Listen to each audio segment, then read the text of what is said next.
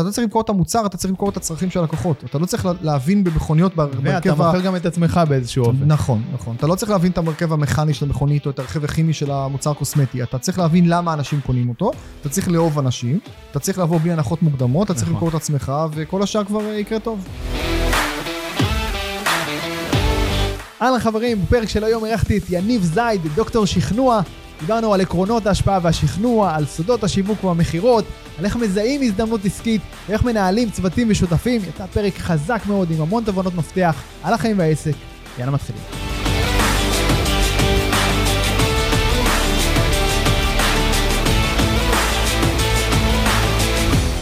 דוקטור יניב זייד, מה שלומך? היי יובל, מה העניינים? כיף להיות. כאן. כיף גדול לארח אותך. אז אני עם אה, דוקטור יניב זייד, המכונה אה, דוקטור שכנוע, כן. מומחה בינלאומי לשיווק, מכירות, השפעה. אה, כתב אה, 11 אה, ספרים, כתבת 11 ספרים נכון. אה, בינלאומיים, רבי מכר. כן. ספר לי עוד קצת על העסק שלך ומה אתה עושה היום, איך זה מתכנס לעשייה שלך. אז מול-. אז אני מרצה גם בארץ וגם בחו"ל, וגם מייעץ בכל מה שקשור בשיווק, מכירות, שכנוע, משא ומתן, דיבור מול קהל, גם למשק... ליזמים שרוצים לשכנע משקיעים וסט- וסטארט-אפים, גם אה, למנהלים שרוצים להניע עובדים לפעולה, גם לאנשי שיווק ומכירות שרוצים להגדיל את ההכנסות, גם לבעלי עסקים ויזמים שרוצים להגדיל הכנסות ולפתח עסק ולשדרג אותו, אה, גם בארץ וגם בחו"ל. אה, כמו שציינת, כתבתי 11 ספרים, שישה בעברית, חמישה באנגלית, נמכרו בהרבה שפות, סך הכל עד היום מאות אלפי עותקים בכל העולם. ואני מאוד אוהב מה שאני עושה, נדבר היום גם על היישוב העסקי, אז אני מאוד מחובר, בעצם אני זה העסק והעסק זה אני, יש מעטפת תומכת והרבה עובדים וסוכנים וכולי, אבל הכל, הכל מתחיל, מתחיל איתי. אוקיי.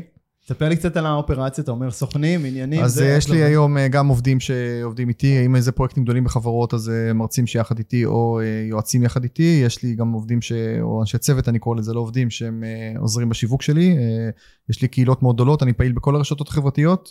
נדבר בסוף על איך אפשר למצוא אותי, אבל יש לי רשימת תפוצה של עשרות אלפי אנשים, כבר, כבר, אני חושב מהראשונים בישראל שעולים רשימת תפוצה. ערוץ יוטיוב מהראשונים בישראל, שהיום כבר שני מיליון צפיות.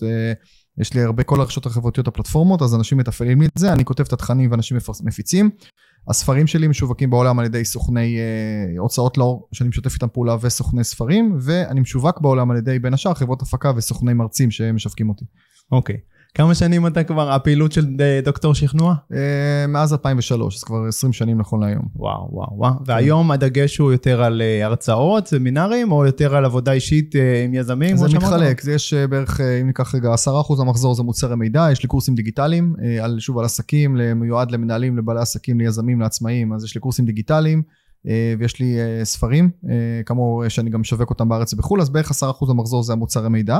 יש לי עוד 40% מהמחזור זה, נקרא לזה הרצאות, סדנאות, אה, בארץ בחו"ל, חברות, ארגונים, לואו-טק, הייטק, מכל, ה- בנקים, סלולר, הכל. ו-50% מהמחזור זה הליווי העסקי, הליווי האישי. אני מלווה גם ברמה של חברות וארגונים, וגם ברמה של עסקים קטנים בינוניים, וגם מדי פעם ברמה של אנשים פרטיים, אם זה כותבים ספר ורוצים, או כתבו ספר ורוצים לשווק אותו, אה, בונים הרצאה, רוצים שאני אעזור להם עם הרצאה, אה, דברים כאלה. אוקיי, מגניב. ואתה אוהב את המגוון הזה? אני מאוד אוהב את המגוון, אחד היתרונות, אה, שוב ברמה האישית, אני לא אוהב שגרה יותר מדי, אני לא אוהב לעמוד בפקקים, אני לא אוהב לעמוד בתורים, אז אני בניתי לי עסק ש...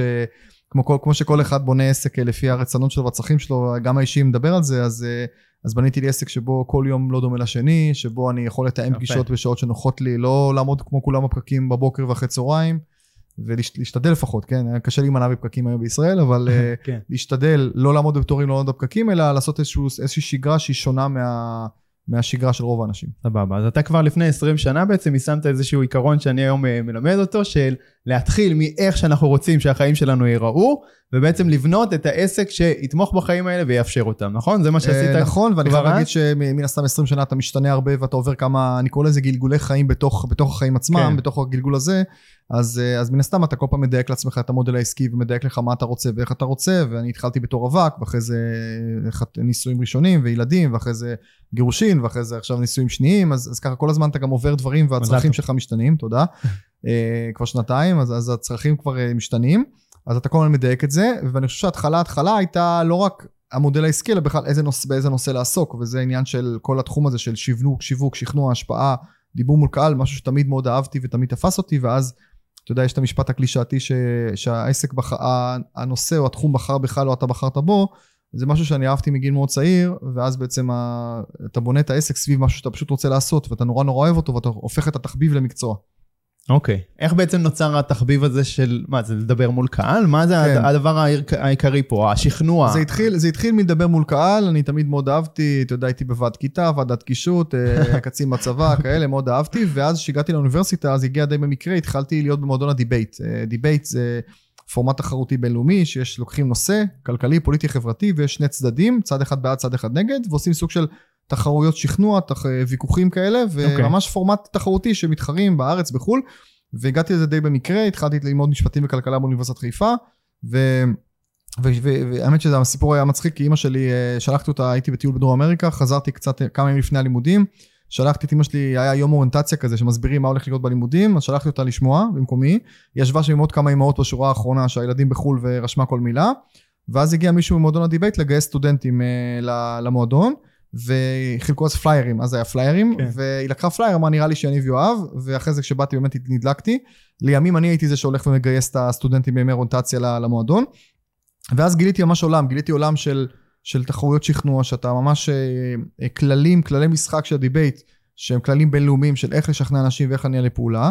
ראיתי גם שהכללים האלה הם מוכרים בעולם, הם פחות מוכרים בישראל, כי אז באמת חוץ מכמה מאות אה, משוגעים לדבר, כן. לא היה... אנחנו אוהבים להתווכח, אבל לא בהכרח לא, בתור לא אה, בפורמט הזה, ספורט או בדיוק. בתור... אה, לא בפורמט הזה, וזה גם פורמט שבאמת יכול לשכנע אנשים בסבירות גבוהה, או לפחות לגרום להם להקשיב לך, וזה גם פורמט שמחנך אותך להעביר את המסר בזמן קצר, ולדעת לקרוא את הצד השני, ולהבין אוקיי. את הצד השני, זה, זה קצת שונה מסתם להתווכח שעה ולא נשכנע אף אחד. ואז ראיתי שהפורמט לא מוכר כמעט בישראל, ואמרתי בוא נפתח סביב זה שיטה.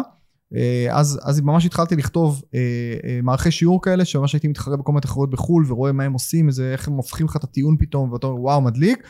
התחלתי לכתוב מערכי שיעור, שהפכו להדרכות, שהפכו להרצאות, שהפכו לספר הראשון שנקרא לדבר לפני קהל, יצא ב-2004, וככה סביב זה התחלתי לבנות את העסק. אוקיי, אז אתה יודע מה, תן לנו כבר כמה עקרונות אה, שכנוע כאלה בינלאומיים, או הכי בינלאומיים, חזקים. אז אה, קודם כל אה, להקשיב לצד השני, זה נשמע קלישאה, אתה יודע, בישראל יש במילה הקשבה זה במילון באות ה', אבל אף אחד לא באמת אה, מיישם את זה, אבל בניגוד לאינסטינקט צריך לדעת להקשיב. אתה יודע, אני אוהב לדבר, אתה אוהב לדבר, אני, אני חושב שמי שלא אוהב, מי, מי שאוהב להקשיב באופן טבעי, אז הוא בדרך כלל יהיה פסיכולוג או פסיכיאטר או מגשר, הוא ילך למקצועות של הקשבה. אבל בדרך כלל מישהו יזם או מנהל או איש מכירות או איש שיווק, אז הוא אוהב לדבר, ו... או מרצה כמובן, נכון. מרצים, אנחנו אוהבים לדבר. והחוכמה זה בניגוד לאינסטינקט דווקא להקשיב לצד השני, כי כשאתה מקשיב לצד השני נפתח לך עולם שלם, ואתה גם, אם אתה רוצה לדבר, אז אתה, אתה, אתה מתאים את עצמך, את המסרים, בהתאם לצד השני, אחרי שלמדת עליו קצת, ולא ברור. פשוט נותן איזה נאום לאומה. כן, ברור, גם אם אה, העברת שיחה עם מישהו ואתה דיברת רוב הזמן, סיימת את השיחה ולא למדת שום דבר. בדיוק, בדיוק. יש גם משפט אה, שהוא קלישאתי אבל הוא נכון, שאף אחד לא נהיה יותר, יותר חכם רק מלהקשיב לעצמו. כן. אה, עכשיו דבר, אז זה, זה העניין של הקשבה, ועניין של התאמת המסר לצד השני, וגם עניין של אה, לדבר בזמן קצר, להגיד אה, מקסימום מסר במינימום זמן. כי היום אתה אוקיי. מסתכל כן, על אני ה... רואה שאתה אתה יורה מהרגע שהתחלנו. אני, זה, זה גם עניין של אופי של דיבור מהיר, אני גם ב, בספר יש פרק, יש פרק שנקרא אה, לדבר, אה, בספר לדבר לפני קהל יש פרק של על דיבור מהיר, ממש פרק על איך אפשר לדבר מהר ומובן. דרך אגב, אוקיי. אותי בוואטסאפ אי אפשר להעביר לאחד וחצי, או זהו, לשתיים. בדיוק, נראה לי גם את המאזינים שלנו את הפרק הזה לא יעבירו לאחד וחצי, אבל אני מתחבר, גם אני מדבר כן, מהר מטבעי. ואני אוהב. את זה. יש גם מחקרים אגב, שאנשים שמדברים מהר נתפסים, לא אומר כך נכון בכל המקרים, נתפסים יותר חכמים, יותר מקצועיים, יותר רציניים, אה, אז אתה. יודע, זה גם חלק כי כאילו אתה מהעניין. רהוט ואתה... גם רהוט, גם יודע. מה אתה רוצה, גם הכל קולח לך, אתה לא צריך לדמיין אוקיי. את זה, אתה לא צריך לחשוב על זה. רגע, אבל אני רוצה לחזור איתך רגע לנקודה קודמת, אמרת להתאים את המסר לצד השני, שזה כן. ההמשך של ההקשבה בעצם. נכון, נכון. תחדד לי עוד קצת על זה זה, אני אוהב את הקשבת, זה. אז הבנת את הצד השני, מה הצרכים שלו, מה האינטרסים או. שלו, מאיפה הוא מגיע, מה עולם התוכן שלו, מעולה. ואז אתה לוקח את המסרים שלך שהם אותם מסרים, אבל אתה מתאים בין אם זה מוצר או רעיון או שירות או אירוע שאתה, שאתה מקדם, כל דבר שאתה מקדם, או את עצמך ברעיון עבודה, ואתה מתאים את, ה, את אותו מסר בצורות שונות. דרך החשיבה, דרך העיניים בעצם של מי שנמצא מולי באותה כן. נכון. סיטואציה. עכשיו זה, זה אמינות, אני אומר תמיד אמינות מעל הכל, לא להגיד דברים לא נכונים, לא לערבב את הצד השני, לא לעשות מניפולציות, אבל כן. להגיד את אותו מסר שהיית רוצה להגיד, בצורה, לבחור מתוך כל הארסנל של מה שרצית להגיד, לבחור מה מתאים לצד השני לשמוע. אוקיי. זה בסוף כן לעשות איזושהי, תמיד נוצרת איזושהי מניפולציה. אני חושב שמניפולציה זה לא בהכרח מילה אה, רעה. המילה. מניפולציה היא מילה שנתפסת אה, שלילית, נכון. כמו המילה ערבוב או שקרים או כאלה, אז אני אומר, לא אני אומר מניפולציה, אני אומר להציע את עצמך או להגיד את המסר בצורות, בצורות שיתאימו לצד השני, כי לא כולם רוצים לשמוע הכל, לא כולם מעניין אותם הכל.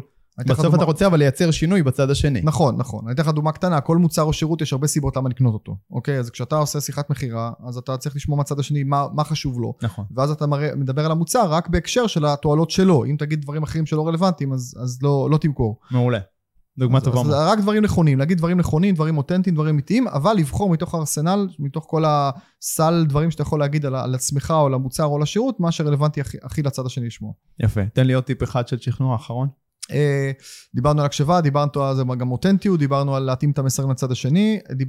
וכמו שאמרתי, זמן קצר, אה, להגיד מקסימום מסר במינימום זמן, וזה בגלל, ולא צריך לדבר, לדבר מהר כמוני או כמוך, אבל זה בגלל שהיום הקשב של הקהל מאוד מאוד קצר. דרך אגב, אמרתי את זה כבר לפני 20 שנה, היום הוא מן הסתם הרבה יותר קצר. נכון. וברוב הפלטפורמות גם יש מעט מאוד זמן להקשיב לך, אם זה סרטונים, אם זה הופעה בטלוויזיה, הופעה ברדיו. נכון, אה, אבל אם זה. בשיחה אה, אחד על אחד, אז דווקא אתה רוצה להתאים את הקצב של הדיבור שלך, גם למי שנמצא בצד השני, נכון. כן? זה עניין של לייצר אה, רפור. יש אנשים שאם אתה יורה עליהם כמו שאתה יורה עכשיו, הם הולכים לאיבוד והם לא מסוגלים לאבד את המידע. זה נכון, אז, אני מבדיל פה בין העניין של איך אתה מדבר, להעביר את המסר בזמן קצר, זאת אומרת להיות מסוגל להגיע לפואנטה תוך דקה, שתיים, שלוש. זה פחות מילים אה, אולי. בדיוק, אז מי שמדבר יותר לאט, פחות מילים. אוקיי. אה, אגב, יש דבר שנקרא שיחת מעלית, שאני גם את זה מלמד בסדנאות שלי, יש לי גם סדנאות פרונטליות, אה, סדנת כתיבה שיווקית, סדנת אה, הזדמנויות עסקיות יוצרים, אוקיי. שממש אני מלמד איך בונים שיחת מעלית, את ה-elevator pitch הזה, שמה זה שיחת מעלית, שאתה עכשיו נמצא באירוע, ושואלים אותך מה אתה עושה. כן. ויש לך את הצגה ה... עצמית של 30 שניות כזה. את החצי דקה דקה בדיוק. עכשיו, זה לא קשור לדבר מה- מהר או לאט, דבר לאט מצידי, אבל אתה צריך בחצי דקה, דקה לגרום לצד השני לרצות לשמוע אותך יותר, או לרצות להמשיך את השיחה בעצמו. והרבה אנשים, הם לא יודעים להסביר את עצמם בזמן קצר, ואז שאתה אומר לי מה אתה עושה, או שאני לא יודע להגיד לך כלום, כן. ואז אני לא אקבל ממך או שום דבר אף שנתת לי פעם. כל כך הרבה מידע שאני כבר לא או מוצא שנתתי את לך מה איזה נאום שחשוב. לאומה, שאתה כבר אה, נרדמת או או ברחת משם מהר, עוד לפני שהגעתי לפואנטה. לא, אז- שגם קשה לפעמים אה, להוציא את מה ש... כשבן אדם יורה עליך כמויות אדירות של מידע, קשה לך לדלות מה באמת חשוב מתוך הדבר הזה. אז כן, נכון, אז נכון, עדיף נכון. לזקק את המסר, אז- אז תשים רק את הדברים החשובים. אז עדיף שאני אגדיר לעצמי מה חשוב לי- להגיד, ואז אני אדע להגיד את זה בזמן קצר, וזה משהו שנשמע, נשמע, אה, נקרא לזה מובן מאליו, מאוד מאוד, נקרא לזה מסובך להיות פשוט. מאוד נכון. מסובך להיות פשוט. נכון, ואנשים נכון. לא, הם מסבכים את עצמם עם הסברים על המוצר, על השירות, על עצמם, רעיון עבודה, והם לא משיגים את התוצאה שלהם. כי מה? כי זה קודם כל חוסר בהירות שלהם בפני עצמם. חוסר בהירות שלהם, וזה משפיע בדיוק על איך אתה מסביר את זה. ופשוט גם, עוד פעם, התנאים היום החיצוניים, אין לך זמן לדבר, אין לך זמן להקשיב. אתה יודע, הייתי בישיבות, יצא לי להיות גם בפגישות ישיבות מערכת הביטחון, שאני עובד איתה, הפוליטיקאים. יש ישיבות היום שאפילו הרות גורל, דברים מאוד רציניים, שמעט מאוד זמן מוקדש לכל דובר או דוברת. כאילו, נותנים לך, יש לך עמדת, אה, לא יודע, עמדת הצבא בנושא הזה, שתי דקות לדבר, כאילו, באיזה דיון. אה, או אתה יודע, תבוא, תכ- תכין מצגת של שעה, אף אחד לא יקשיב לך. אז אתה כן. גם צריך לדעת להתאים את עצמך. אוקיי. אז אתה מלמד בעצם גם כתיבה וגם דיבור. בדיוק, העברת מסרים זה- גם בכתב, גם בעל פה. אוקיי, זהו, זה שני- זה שני- שני מדיומים שונים לגמרי להעברת מסרים. איפה ה- איפה הדמיון או איפה ההבדלים? אז uh, קודם כל יש את הניואנסים ההבדלים קטנים בין uh, בעל פה לבכתב. אני אגב אוהב מאוד את שניהם. אני מאוד אוהב, דיברנו על התחביב, להפוך את התחביב למקצוע. אני מאוד אוהב לכתוב, אני תמיד אהבתי לכתוב, ואני מאוד אוהב לדבר. Uh, אז אני בניתי לי עסק שאני, או בניתי לי תחום התמחות שאני עושה את מה שאני הכי אוהב. אני חושב שהדמיון זה בסוף המסרים, אותם מסרים בין בכתב בין בעל פה. זאת אומרת, זה שתי פלטפורמות שונות כמו שאמרת, זה כמו להבדיל להבדיל אה, להרצות בפרונטלי או בזום. יש התאמות קלות שאתה עושה לזום, אבל בסוף זה אתה מדבר לאותו קהל, ופשוט הפלטפורמה שונה. האם אז גם- בכתב אתה מעריך יותר מאשר בדיבור? אה, תראה, גם בכתב אה, אתה צריך להיות לעניין. אתה, אני גם תמיד אומר, אין דבר כזה ארוך או קצר, יש מעניין ולא מעניין. נגיד טקסט ארוך או קצר, אתה יודע, אה, אם זה מעניין, ימש- ימשיכו לקרוא אותך. אתה יודע, ניקח לדוגמה ספרים. תגיד לי, ספר של 200 עמודים, זה ארוך או קצר? אני אגיד לך, תלוי אם הוא מעניין או לא. ברור. אם הוא לא מעניין, אז תוך עשרה עמודים אתה חותך. ואם זה מעניין, אז אתה גם- תקרא גם 700 עמודים, ואנחנו רואים שהרבה מכר הגדולים היום בעשורים האחרונים, הם גם מאוד מאוד גדולים. אה, קח את הארי פוטר לדוגמה, ספרים שילדים קראו של אה, 500, 600, 700 עמודים. נערה עם קעקוע דרקון, כל הטרילוגיה הזאת, זה, זה גם 700 עמודים, ואנשים עוד קונים את זה בשדה התעופה ובולעים את זה כל החופשה. זאת אומרת, אם הטקסט שלך אה, מעניין, אז גם אם זה פוסט של אה, חמש פסקאות או עשר פסקאות ולא שתי פסקאות, אנשים יקראו ויגיבו וישתפו וכולי. אוקיי. אה, אז אני אומר שבסוף אתה צריך לדעת להעביר את המסרים בצורה נכונה, ובכתב ובעל פה זה פחות משנה. אני כן אגיד שאם דיברנו על מכירות, אז במכירות באחד על אחד, אני יודע שגם אתה מייעץ אחד על אחד לעסקים וכולי, אז באחד על אחד אתה רוצה להבין את הצד השני, לדובב אותו קצת, ואז להתאים את המסר אליו. מה קורה בכתיבה שיווקית? אתה כאילו כותב להרבה אנשים, אז נכון. יש הרבה סיבות למה הם יקנו.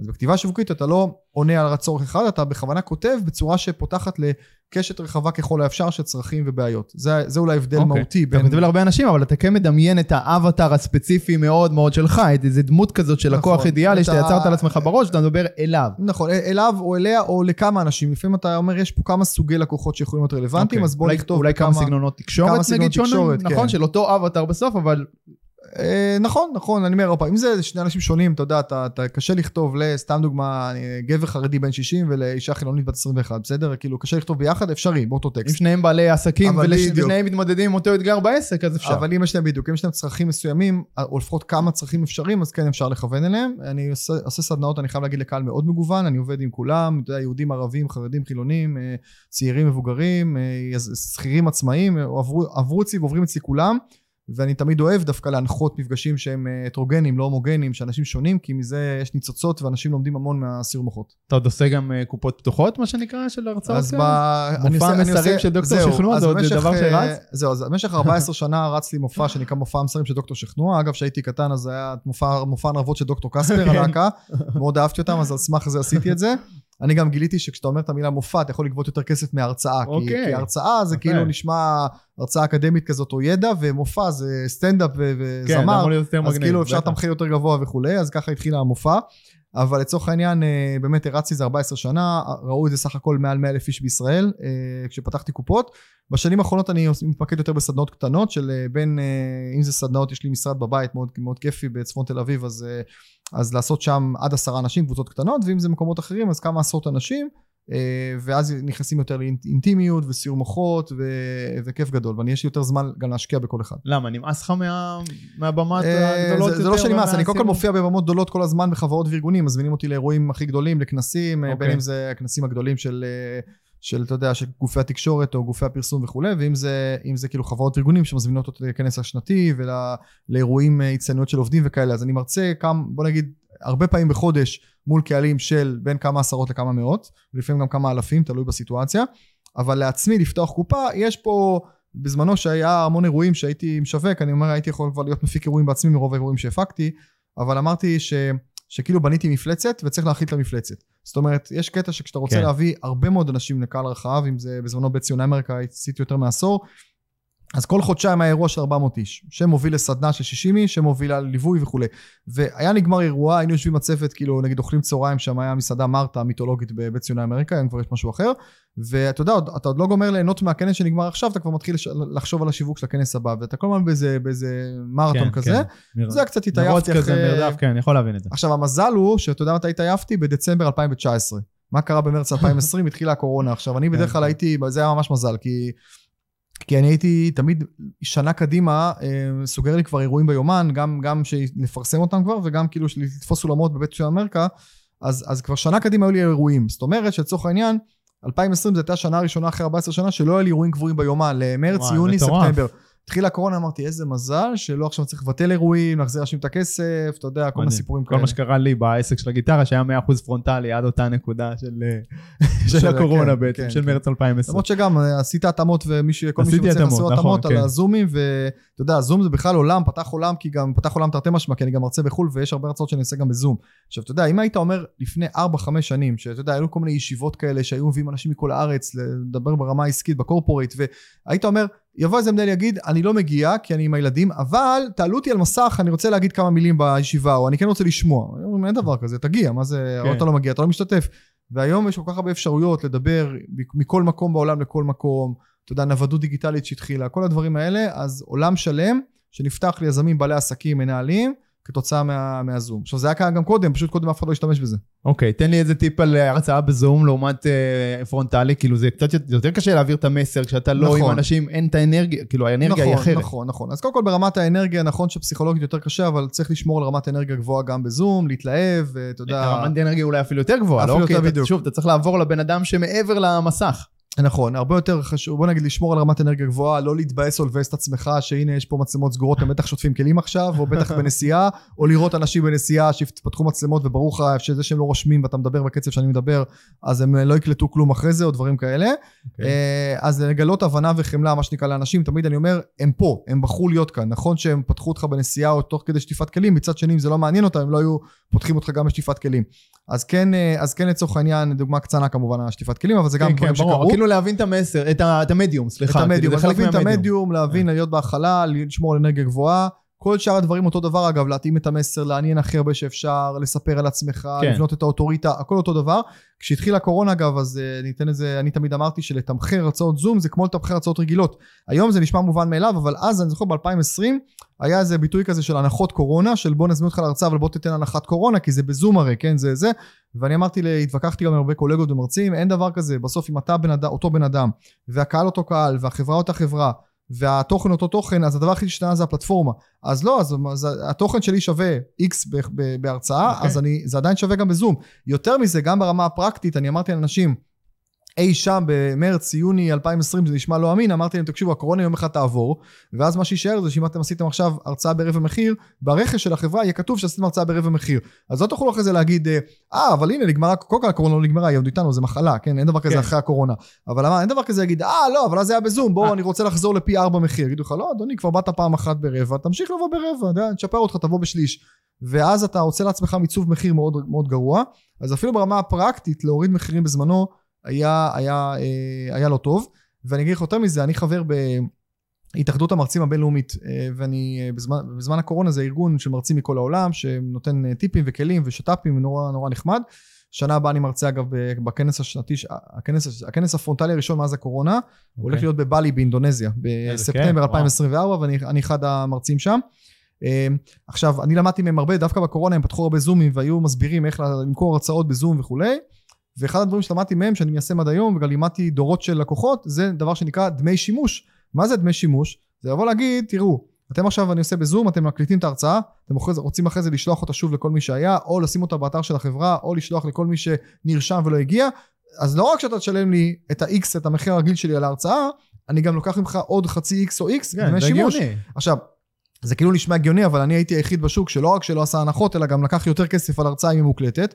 ואני אמרתי, אם זו הרצאה פרונטלית, אז לא באים להביא צלם לצלם אותך, אבל אם זו הרצאה בזום, אתה לא יודע אחרי זה לאן תגיע, לאן איפה תסתובב, אז אני גם רוצה לתמחר את זה. עכשיו, הייתי מבקש בכל הרצאה דמי שימוש, לא תמיד הייתי מקבל, אבל במקרים שכן, אז יצא שאפילו במקום לעשות הנחה, קיבלתי 1.5 או 2x על כל, על כל פעילות. יפה, מגניב. סבבה, אז אה, בוא נדבר קצת על הטקס בוקר שלך נניח. יש לך טקס יאללה, בוקר? יש לי טקס בוקר, כן. אז ספר לנו על הטקס בוקר ובכלל כלים שאתה ממליץ עליהם, בוא נגיד בהקשר של אה, תודעת שפע. אוקיי, אתה 20 שנה בתוך העולמות כן. האלה, אני בטוח שיש לך כמה תובנות מעניינות. אוקיי, אז הטקס בוקר, אני אספר לך, זה נשמע קצת מצחיק ואני בטח שונה מרוב האנשים. אני קודם כל קם מוקדם, בקטע הזה אני לא שונה כנראה מרוב האנשים המצליחים, אני קם ב-5-6 כל בוקר. אה, אני, אני גם לא, אני לא בהכרח הולך לישון מוקדם, אני דווקא רואה חדשות הספורט וחדשות ו- ואוהב לראות, אה, ואני גם מרצה בערב, יוצא כמעט כל ערב וכולי. בדרך כלל אני מאזן את זה או ביותר שנה בסוף שבוע או בשנת שנת צהריים לצורך העניין. מעולה. אבל אני קם ב-5-6, ובדרך כלל אני... מה זה 5-6? לפי מה זה נקבע? לפי כמות העבודה? שיש לי, אני סטנדרטי אני אקום אוקיי. בשש, אם יש לי קצת יותר עבודה ונגיד יש לי יום שמתחיל בתשע פגישות ויש לי עוד כמה דברים לסגור לקראת היום הזה, או לכתוב דיוור, או לכתוב איזה פוסט, או להתכונן לפגישות, אני אקום בחמש או חמש וחצי. אבל בגדול המקסימום שאני אקום זה שש. אה, אני דווקא את הספורט שלי אוהב לעשות אה, בערב, לא בבוקר. אוקיי. אני מאוד יעיל בבוקר, אני אוהב, איך שאני קם, אני, אני מאלה שקמים מהר, כאילו מתארגנים מהר. תוך חצי שעה מהרגע שאני קם אני על המחשב. אה, אני בדרך כלל עושה לעצמי תכנון יומי. או בתחילת יום, או בסוף, בסוף יום אני עושה תכנון יומי לאתמול, אז כשאני כבר על המחשב, אני יודע, יש לי איזה פתק של מה, נגיד עכשיו אני מתחיל בתשע פגישות עד שלוש נגיד, פגישות ייעוץ, אז אני יודע מה אני הולך לעשות מחמש וחצי עד אה, שמונה וחצי, אז אני הולך להתארגן לקראת הפגישות או משהו כזה. עכשיו, מה אני עושה בחצי שעה הזאת בין הרגע שאני קם לבין ה... לבין ה... זה שאני מתיישב על המחשב, זה מעניין. באופן קבוע אני שותה מים ותה, אני לא, לא אוכל בבוקר בשעות הראשונות או, או שותה משהו שהוא לא זה. אגב, פעם הייתי עושה את זה, זה גם הגיל, אני כבר בן 46 וזה עושה לך לא טוב לגוף. וגם אה, ענייני תזונה וכאלה, אתה כבר מבין שזה לא בריא, אבל פעם הייתי מתחיל כוס שוקו בבוקר, היום זה כוס תה ירוק, אוקיי. כן? ובאמת, פעם הייתי מתחיל שוקו ועוגה, כאילו זה ממש ככה, אה, ככה לתת אנרגיה לגוף, לגוף, היום אתה מבין זה בדיוק הפוך. כן, ברור. אה, אבל עוד דבר שאני עושה, וזה בקטע הזה אני בטוח שאני שונה מרוב האנשים, זה אני קורא עיתון. אני מנוי היום על שלושה עיתונים מודפסים בתשלום שבאים אליי. הביתה כל יום, שזה הארץ, דה מרקר וידיעות אחרונות, ואני כל יום אה, פותח את היום בלקרוא עיתון. הכי old school. עכשיו, א', זה old school במובן שאתה קורא עיתון מודפס. כן. אני גם בכלל אוהב לקרוא עיתונים, גם בשירותים, גם, ב, גם באוכל, גם בזה. אבל אה, אני יודע שהיום התקשורת הרי מאוד פסימית ומבאסת, וכאילו אתה אומר, אני, אה, מה, מה עושה לך את הבוקר לפתוח את השפע, אז את התקשורת אה, לא בדיוק תפתח את השפע, נכון. אתה פותח הכל זה רע. בדיוק ההפך. עכשיו, אני, זה מעניין אותי, זה כיף לי, זה הרגל שלי. אה, ואני גם אמרתי לך, אני רואה כמעט כל יום חדשות, משתדל, וכמעט כל יום חדשות הספורט, אני מאוד אוהב גם ספורט. עכשיו, אתה לא מרגיש שזה מוריד אותך אנרגטית על הבוקר, לקבל את כל הפצצות האלה? אז בדרך כלל לא, אני אסביר למה, כי קודם כל אני, אני מכיר ויודע את כל ההיבטים של ההון שלטון וההון תקשורת וכל המניפולציות שעושים לנו בתקשורת, ברור לי שהתקשורת... אתה מראש לוקח את זה בערבון מוגבל, את כל מה שכתוב שם? גם לוקח בערבון מוגבל מה שכתוב שם, אני יכול להגיד לך שכל פעם שאני הייתי מעורב במשהו, אה, ביטחוני, עסקי, לא משנה מה, שהיה כתוב עליו בעיתון, אני הופתעתי מהפער בין המציאות כמו שאני מכיר אותה, מאחורי הקלעים, לבין מה שהיה כתוב בתקשורת. ברור. התקשורת מאוד שטחית וכולי. דבר שני, אה, אני לוקח בערבון מוגבל כי ברור לי שהתקשורת תפקידה למכור, והתקשורת פסימית כי ככה מוכרים יותר. אם אני אקח שני עיתונים ובאחד יהיה כתוב מחר תזרח השמש ויהיה צח ונאה, ובשני יהיה כתוב סערה מתקרבת, אז ברור שהשני ימכור יותר, לכן הם תמיד אה, מתחרים מי, אה, מה שנקרא, מי, מי, מי יהיה יותר פסימי, איזה גוף תקשורת. אז, אז אחד, זה מעניין אותי. זה מעניין אותי ברמה של, של מישהו שחי פה, וגם מעניין אותי מה קורה בעולם. אני גם מתחיל בדרך כלל מהספורט ומהכלכלה, לפני שאני הולך לחדשות. דבר שני, אני משתמש המון, גם בייעוץ וגם בהרצאות, וגם בכתיבה שלי, בדוגמאות אקטואליות. כן. זאת אומרת, לי מאוד חשוב להיות מחובר לקהל שלי גם בארץ, גם בחו"ל, ואני לוקח המון נושאים, אני מסתכל על זה לא כנטל על התקשורת, אלא כנכס שמייצר לי הרבה מידע. וכשיש לי קולגות שהם מרצים או מייעצים ואומרים לי, אני לא רואה תקשורת, אני לא, אין לי טלוויזיה, אני זה, אני אומר, תראו, משהו פה נפגע, כי אתם מדברים עם אנשים, האנשים האלה חיים איזושהי אקטואליה מסוימת עם מציאות, אם אתם לא יודעים בכלל מה עובר עליהם, או מה הם חושבים, אתם, אתם באיזשהו מקום מפספסים. אוקיי, okay, אז רגע, שנייה, אני רוצה להתחבר רגע למקום הזה, כי אני, אני מאמין מאוד ב-real time marketing, כמו שאתה אומר, כן, של להשתמש בדברים אקטואליים וזה, אני מצידי לא צורך חדשות בכלל, בשום צורה. גוף התקשורת היחיד שאני צורך ממנו מידע זאת נועה אשתי. כל ערב אנחנו יושבים במרפסת ביחד ומדברים על היום שהיה, והיא מעדכנת אותי ככה בדברים הסופר אקוטיים וסופר חשובים. זאת אומרת, המידע הבאמת חשוב של מה קורה בארץ ובעולם וזה, הדברים הבאמת סופר חשובים מגיעים אליי. כן. אבל... מגיעים אליך, מגיעים אליך בפילטר, זה נכון, בפילטר של אשתך, נכון. ויכול להיות שהיא לומר לך את הכל וכולי. לא, אבל אז אם מעניין אותי אז אני כן אכנס ואני אבדוק ואני אסתכל, אבל אבל לקבל את הדבר הזה על הבוקר, כל בוקר, אתה, זאת אומרת, זה, זה מה, ש, מה שאמרת קודם, שאתה אה, מודע לאיך שהתקשורת עובדת ואת כל המניפולציות שהיא מנסה לעשות עליך. זה מאפשר לך להסתכל על זה לגמרי, באמת לגמרי מבחוץ, ולא לקחת חלק מהמניפולציה הזאת? כי זה מאוד אני, קשה. אני חלק, אה, גם אני בן אדם, אני, ברור שלפעמים אתה לוקח ללב משהו, רואה משהו, אבל זה גם חלק מהרגלים והכיף שלי. זה גם, אני יותר מסתכל, כמו שאמרתי, על הדברים שיותר מעניינים אותי, קודם כל ספורט, כלכלה, או קצת אקטואליה, עולם וכאלה. אה, ואני משתדל לא לקחת, אתה יודע, אני מכיר אנשים ש, שיפתחו את הבוקר, יראו משהו שקרה, שאגב אין להם שום שליטה עליו, לא יודע, תקיפה באיראן, שחיתות, פיגוע, כן. ו, והולכים לפוך אה, חזרה לישון. בדיוק, אז אני לא כזה, אז אני לא כזה, אני עושה לעצמי את ההפרדה. אני אגיד עוד דבר שעכשיו אני חושב עליו, אולי פעם ראשונה, ש...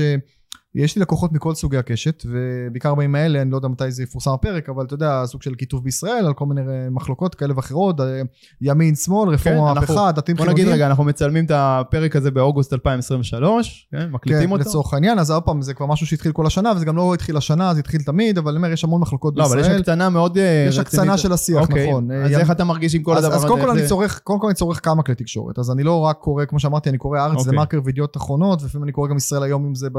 לא יודע, אתה יודע, רכבת או באיזה מקום ציבורי, זה אגב מדהים תמיד לראות, אפרופו המניפולציות של התקשורת, איך אתה לוקח את אותו אירוע ואתה כותב עליו בישראל היום, ידיעות אחרונות או דה מרקר, וזה, וזה פשוט כאילו שלושה אירועים שונים. כן. אז זה גם צריך לקחת בחשבון. אבל הקהל שלי הוא מורכב באמת מכולם, אני עובד עם הרבה מאוד עמים בעולם, אני גם עובד מול אמריקאים וגם מול סינים ווייטנאמים ורוסים, אני עובד מול ישראלים דתיים וחילונים, כמו שאמרתי, ימין ושמאל, הכל. ואז, בלי להיכנס למחלוקות, חשוב לדעת גם איך הצד השני מרגיש. ורוב האנשים היום, בטח היום בכיתוב של היום, אה, הם מכירים רק אנשים שחושבים כמוהם. וזה גם פוגע לך קצת ביצירתיות וקצת בהבנה שלך של הצד השני. Uh, אתה יודע, גם פייסבוק וכל הרשתות גם מעודדות את העניין הזה של, נכון. uh, של uh, דומה מושך דומה, ואתה רק תכיר אנשים כמוך. אני מכיר הרבה אנשים שאומרים לי, אני לא מכיר ברדיו של קילומטרים אנשים שחושבים אחרת ממני. אז קודם כל הם קיימים, פשוט אתה לא נחשף אליהם, לא חווה אותם, או לא רוצה לשמוע אותם בכלל. בדיוק, לא התעניינת ו... באמת, הם, הם כנראה גם, יש, יש לך גם שכנים כאלה, פשוט אף פעם לא נכון, לא שאלת אותם נכון. באמת באמת מה הם חושבים ומה, ובאמת ניסית להקשיב. נכון, גם, גם הכלל ב debate, אתה יודע, הכלל הכי חשוב ב debate, שאלת אותי על טיפים על שכנוע, זה, זה על, על כל טיעון שאתה נותן, תחשוב על טיעון נגדי שהצד השני ייתן לך, שהוא שווה ערך בעוצמתו, באותה מידה. זאת אומרת, לצורך העניין, אני עכשיו בא להתווכח איתך על משהו, לא משנה מה, גם עזוב רגע פוליטיקה, לא יודע, למה צריך לסבסד איזה משהו, או למה לקנות את המוצר כזה, אז לפני שאני מתחיל לשכנע, ואני כבר משוכנע, ואני מאמין, ואני הכל, אני צריך רגע להיכנס לראש שלך, להסתכל איך אתה רואה את זה, ועל כל טיעון שאני אביא לך, לחשוב על טיעון נגדי, שאתה יכול להביא לי, שהוא עוצמתי לא פחות. בסדר? וברגע שאתה חושב ככה כבר, אתה מראש חושב על שני הצדדים. אז ככה מבחינתי לראות, לראות אקטואליה זה גם לראות איך, אוקיי. איך, איך עוד צדדים רואים את אתה זה. מסוגל לשכנע מישהו אה, על איזשהו עיקרון פוליטי שהוא גדל איתו ומאמין בו כל חייו? יש פה הרבה מאוד אמון, אני חושב שהיום... זה אולי הדבר אה, הכי קשה- קודם כל, קודם כל אני לא לא? מנסה, אתה לא, יודע, ברור, עבדתי- אני רק שואל מבחינת היכולת, כן. כי זה דבר שהוא רגשית. מבחינת יכולת, זהו, מבחינת יכולת היום השיח של הפוליטיקה הוא נהיה שיח של זהויות, זה בכלל זהות של מי אתה ואיך אתה מגדיר את עצמך, כן. אז אני לא אשנה את הדעה שלך אם אני לא אשנה את הזהות שלך, זה גם שיח של המון רגשי, על דברים שקרו לפני 10-20 שנה, דברים שמהבית, דברים שחווית, ההשפלה שעברת, התובנה שיש לך, העולם תוכן שלך, אז, אז מאוד מאוד קשה היום באמת פוליטיקה זהותות, אגב בכל העולם, לא רק בישראל. נכון. אה, אני חושב שהאתגר הגדול זה לא לשכנע אנשים, אלא לגרום להם להקשיב לך. והיום, בטח היום בשיח הרעיל הזה, אז, אה, אז אני אומר, ואני אומר את זה כבר שנים, שהקשבה זה המפתח, דיברנו קודם גם על הקשבה, שגם אם לא תסכים איתי, אבל תנהל איתי ויכוח פוליטי, אה, שוב, אני לא עוסק פוליטיקה, וקצת עבדתי פוליטיקאים, אני כבר לא עובד בשנים האחרונות כמעט, אה, אבל, אבל גם אם לא תסכים איתי, אה, ואני, אבל יצליח לגרום, לנהל איתך שיח, אה, שאני באמת אוכל להקשיב לך, ואתה תוכל להקשיב לי בצורה שבו יש פתוחה. מקום פשוט לשתי הדעות, לשתי? הדעות, כן, מקום לשתי הדעות, וגם דעות רציונליות, ולא רק האשמות ומשחקים של מי אוקיי. עשה למי קודם. זה כבר, זה כבר טוב, זה כבר טוב עכשיו, אתה לא רואה את זה כמעט, בשיח הציבורי אתה לא רואה את זה, כי בת- בתקשורת תמיד מביאים את האנשים הכי קיצוניים ומשסים אותם אחד בשני. נכון, אבל בפייס- בסוף בבני אדם, אתה יודע, אתה מרגיש את כן. הקיטוב הזה ב- ב- לא, בשיחות עם זה- בני אדם אני- אה, רגילים? זה- אני חייב להגיד לך שאני אדם מאוד אופטימי, אני גם איש עסקים, אני גם פועל בחו"ל, אני רואה איך מחזיקים איתנו בחו"ל, אתה יודע, עכשיו נורא מלכלך, אנחנו כל כך אוהבים, הישראלים, כן. ללכלך על עצמנו ולבקר את עצמנו, וזה נכון תמיד, לא רק ב-2023, ותמיד אני אומר, בואו תסתכלו קצת איך רואים אותנו בצ, בצד, אני הרבה מסתובב בארצות הברית, במזרח הרחוק, זה נע בין הערצה שמעריצים את ישראל, את ה start-up nation ואת העם היהודי, ולבין זה שממש מחזיקים מאיתנו מקצועית. אה, אגב, אני אגיד באיזה משהו שתובנה שהייתה לי, אני מאוד גאה בזהות הישראלית והיהודית שלי כשאני גם מרצה בחו"ל או פועל בחו"ל, וגם מתוך ציוניות, ציונות ופטריוטיות, וגם אני למדתי משהו נחמד, שגם מי שאוהב אותנו וגם מי ששונא אותנו מחזיק מאיתנו. עכשיו בוא תיקח דוגמא את ההקצנה, את, ה, את האנטישמיות, או את תנועת ה-BDS על חרם על ישראל. כן. אתה בא ואומר, הרי אם אתה גזען נגד שחורים או נגד ערבים, אתה לא, אה, אתה לא חושב שהם יותר טובים ממך, להפך, אתה מתנשא עליהם, אתה, אתה חושב שהם נחותים ממך וכולי.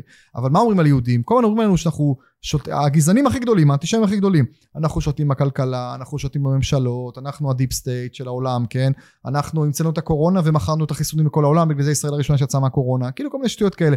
בסוף אתה אומר, מה המסר המרכזי? שאנחנו תותחים? שאנחנו אנשי עסקים טובים? שאנחנו זה? אוקיי. אחלה, אז בוא, כן, בוא כן. נשתמש בזה לפחות. לא, זה גם משהו שהוא תמיד מעניין, תמיד מסקרן, נכון? זה שאתה כן, ישראלי, נכון, כאילו, אנשים תמיד- נכון. זה תמיד למישהו יש משהו להגיד, או משהו. לשאול על זה, או משהו זה כזה. לכן אני אומר, בין השאר, גם ברמה הפרקטית, מעבר לציונות, אני מאוד גאה בהיותי יהודי וישראלי כשאני בחו"ל, ואני אומר, גם אנחנו כולנו, אולי זה מסר בפודקאסט הזה, צריכים להיות יותר גאים במי שאנחנו ומה שאנחנו, ולא כל היום לרדת על עצמנו. זה בסדר לבקר את עצמנו יאללה, וזה, לקחתי, אבל לא... מעולה. זה, כן. מעולה.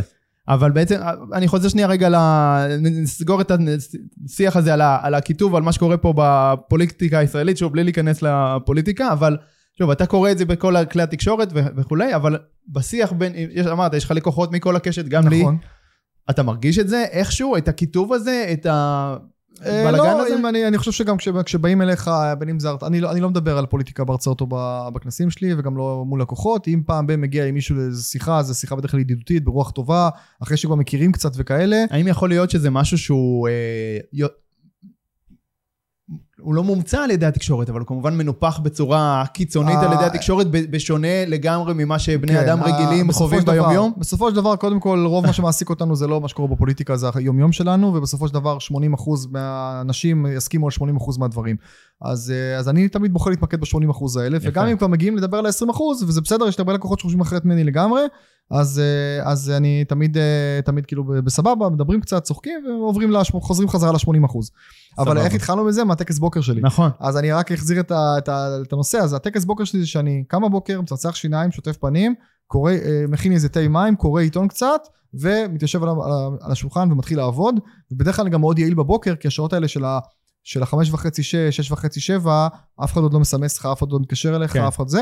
לי יש אז אגב מה, קטע... זה זמני כתיבה? מה אתה עושה בזמן הזה? זמני כתיבה, אני כותב פוסטים, כותב דיבורים, אה, עובר על המיילים של אתמול, מה שלא הספקתי לעבור אם הייתי בחוץ או כאלה, עובר על וואטסאפים אתמול, ואז אני וואלה, אוקיי, אז כן, משימות, אתה קורא מיילים ווואטסאפים קורא על מיילים הבוקר? כי ווואטסאפים זה על. הבוקר, כן, אוקיי. ואני עובר הרבה על אנשים לא הדברים. עושים את זה, כי לא רוצים אה, להכניס את העולם מבחוץ אה, כל כך מוקדם אה, כן, פנימה. אז אני, אז בדיוק, אני יודע שאני שונה מהרבה אנשים. דרך אגב, אני גם כותב וואטסאפים בשעות גם לא שגרתיות, כי אני מבחינתי, כשאני עכשיו רואה נגיד את הוואטסאפ אני אענה לך, לך, גם אם זה ב-6 בבוקר ואתה עוד לא התעוררת. למה? כי אני אומר, אחלה, כשתקום תראה את הוואטסאפ עכשיו, כן. תגיב לו כשאתה רוצה, אני לא, אני גם מניסיוני, דווקא לפעמים שאתה כותב פוסטים או, או כותב וואטסאפים בשעות לא שגרתיות, לדוגמה, פתאום אה, מרביץ עכשיו איזה 50 וואטסאפים של שיווק לכל מיני לקוחות שאתה רוצה לקדם משהו ב-7 וחצי הבוקר, או כותב איזה פוסט בשישי בבוקר, אז לכאורה אתה אומר, אנשים בסידורים, אנשים בהתארגנות, הם לא יקראו. ולפעמים דווקא שם אחוזי הפתיחה נקרא לזה יותר גבוהים, או יותר אנשים מגיבים. שם אתה הפרה הסגולה, שם אתה יוצא דופן. כי- נכון, נכון. אני גם לא עושה את זה בכוונה, לא בכוונה, אני גם לא אשלח בשתיים בלילה, אבל אני כן אוקיי. בא ואומר, כרגע אני עובד על הדברים שלך, נגיד לקוחות שלי בליווי, שאני עובר להם על דברים, שומע הקלטות, או... אני, אני גם אענה לך למיילים, אני עכשיו באחד בלילה קראתי מקרה, יצא לי להשלים משהו, ו- וקראתי את המייל שלך ואני מגיב עליו, אז באותו רגע אני אגיב, אני לא... תקרא אותו מתי שאתה רוצה. אז, אז זה גם חלק מהעניין, שלפעמים אנשים חושבים שאני עובד 24/7, אז פשוט אני, לפעמים, כמו שאמרתי, אני לא אוהב שגרה, אז השעות שלי לא שגרתיות. סבבה. רצית להגיד עוד משהו בהקשר הזה של הבוקר והכתיבה והזה? לא, זה נראה לי, אני אומר, לגבי השפע רק אני אומר שבסוף תודעת שפע זה קשורה לא- לאו דווקא לשגרת בוקר, אבל כן לעשות דברים שאתה אוהב ולהתחבר לדברים שאתה אוהב ולעשות דברים ש- שכיף לך, בין אם זה בבוקר או בערב, אז אתה, זה מייצר לך איזשהו שפע, אתה בתחושה טובה וזה מושך אליך אנשים. אז מה הרגלים שלך בערב? בערב אני, קודם כל זהו. אז זהו, אז קודם כל דווקא הספורט אני יותר אוהב אחרי צהריים ערב, נגיד אני גר, אה, אני גר בצפון תל אביב, אז ליד הים יחסית, אז לעשות הליכות לים פעמים שעות בשבוע וללכת לשחות קצת ולחזור, אז אני יוצא נגיד 6-7, רואה תשקיע בים, קצת שוחה, חוזר, זה נורא נחמד, וגם לפעמים עושה טלפונים גם כל הדרך, זה גם כיף. אה, אני אוהב לעשות טלפונים בהליכות, כי אתה תופר את כן. הזמן של ה... גם גוף נפש, מה שנקרא. גם את את הזמן, מייעל את הזמן בקיצור. אה, אני אוהב לראות חדשות, לא תמיד, לא כל היום, אבל אוהב לראות חדשות. חדשות הספורט אני מאוד אוהב לראות. אה, אני מאוד אוהב כדורגל, כדורסל, אז אני רואה כמעט כל ערב ספורט משהו. וגם סדר, סדרות, נטפליקס וכאלה. וההרצאות, הרצאות בדרך כלל קורות אחרי צהריים ערב. אז יוצא שבעבר היו יותר הרצאות לפני הקורונה, אני הייתי מרצה משהו כמו 3, 4, 5 פעמים בשבוע. היום אני מרצה נגיד בפעמיים, שלוש בשבוע אני מרצה בערב. וגם יש המון כנסים והמון אירועים. אנחנו שם מקליטים באולפני ווידו, אז uh, סתם דוגמה, עשו השקה מאוד יפה לפני כמה שבועות, אז גם נכון. נפגשנו, ואז גם קבענו את הדייט הזה. Uh, אז זה דוגמה אירוע שקורה בערב, ואתה מגיע אליו, אני מוזמן המון לאירועים, גם חברתיים וגם מקצועיים וגם כנסים עסקיים, אז כמעט כל ערב אני במקום אחר. וכשאני חוזר ב-10, 11, 12, אני אלך לשעות הספורט. אוקיי. אז מעניין לך, מעניין לי. מגוון לך. כן. מגוון, כן. אני. דואג שיהיה מעניין ומגוון. זה סבבה. ומשהו, איזשהו כלי לגבי תודעת שפע, בכל זאת, שככה עוזר לך? או אה, אני שאתה- חושב שאופטימיות. תשמע, אה, דיברנו רגע על תקשורת. אם אתה תקום בבוקר ותקרא, המיתון כבר כאן, בסדר? הרי מה זה כלכלה? אני גם כלכלן בהשכלה. אני גם עורך דין, כלכלן, דוקטור למשפטים. אה, עוד מגשר, אפרופו דיברנו על שני הצדדים. אז מה זה כלכלה? כלכלה זה מדעי החברה, זה לא מדעים מדויקים, זה לא אחד ועוד אחד שווה שתיים, זה לא מתמטיקה. כלכלה בנויה על, על, על חוכמת המונים או טיפשות המונים. אז אם עכשיו אני כותב בעיתון כל יום, המיתון כבר כאן, המיתון כבר כאן, או משקיעים בורחים מישראל, או כל מיני כאלה, אז בסוף זה, זה, זה, ביצה, זה ביצה ותרנגולת, כי זה נבואה שמגשימה את עצמה. עכשיו אם אני כבן אדם רגיל, קורא עיתון וכתוב המיתון כבר כאן, אז מה אני אעשה? אני אגיד אוי אוי אוי, אז אני את הדירה שרציתי לקנות, או את המכונית שרציתי לקנות, אני לא אקנה. ואת הכסף שרציתי להשקיע, אז אני אשים אותו מתחת לבלטות.